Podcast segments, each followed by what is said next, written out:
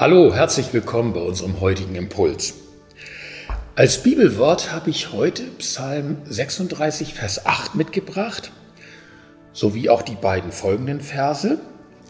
Das ist nämlich der Taufspruch eines unserer Kinder, dessen Tauftag heute ist.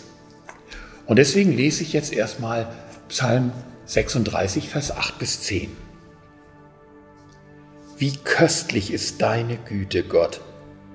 Dass Menschenkinder unter dem Schatten deiner Flügel Zuflucht haben.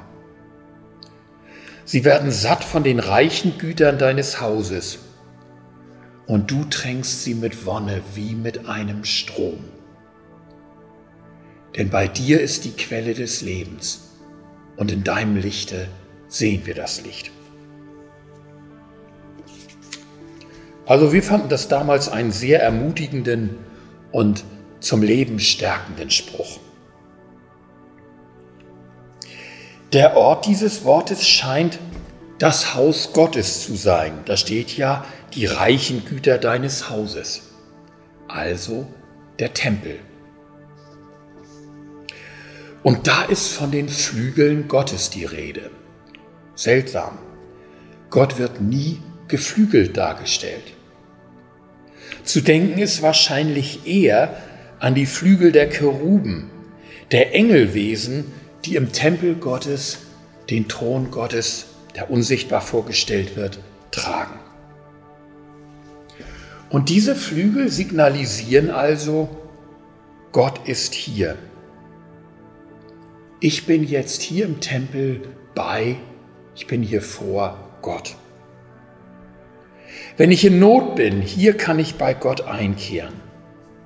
Hier kann ich geradezu unterkriechen, solange ich es brauche. Und was geschieht dann hier? Ich werde satt von den reichen Gütern deines Hauses, und du tränkst mich mit Wonne wie mit einem Strom.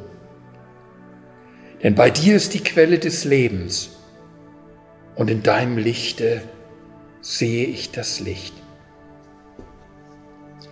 Also hier unter den Fittichen Gottes werde ich gesättigt und getränkt und hier werde ich wieder stark gemacht, dass ich neu ins Leben gehen kann.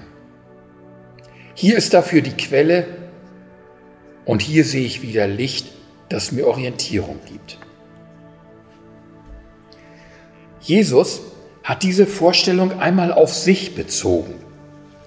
Er hat sich mit einer Henne verglichen, die ihre Küken unter ihre Flügel versammelt. Das tut sie zum Beispiel zum Schlafengehen oder wenn Gefahr droht, vielleicht auch, wenn sie ihre Junge auf etwas aufmerksam machen will. Dann holt sie die so bei sich ein.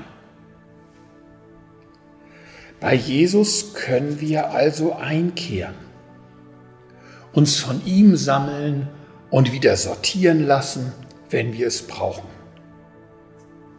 Es tut ja irgendwie gut. Es ist irgendwie so mal wieder richtig Kind sein. Aber danach geht der Beter wieder aus dem Tempel heraus, zurück ins Leben. Und die Henne schmeißt ihre Küken auch wieder raus, damit sie wachsen und die Welt entdecken und erobern. Und so treten wir aus der Geborgenheit heraus und gehen ins Leben und ins Licht. Aber in unserem Inneren nehmen wir diese Geborgenheit mit. Sie macht uns stark und sie gibt uns Orientierung. Und aus ihr schöpfen wir Lebenswasser, auch für den heutigen Tag.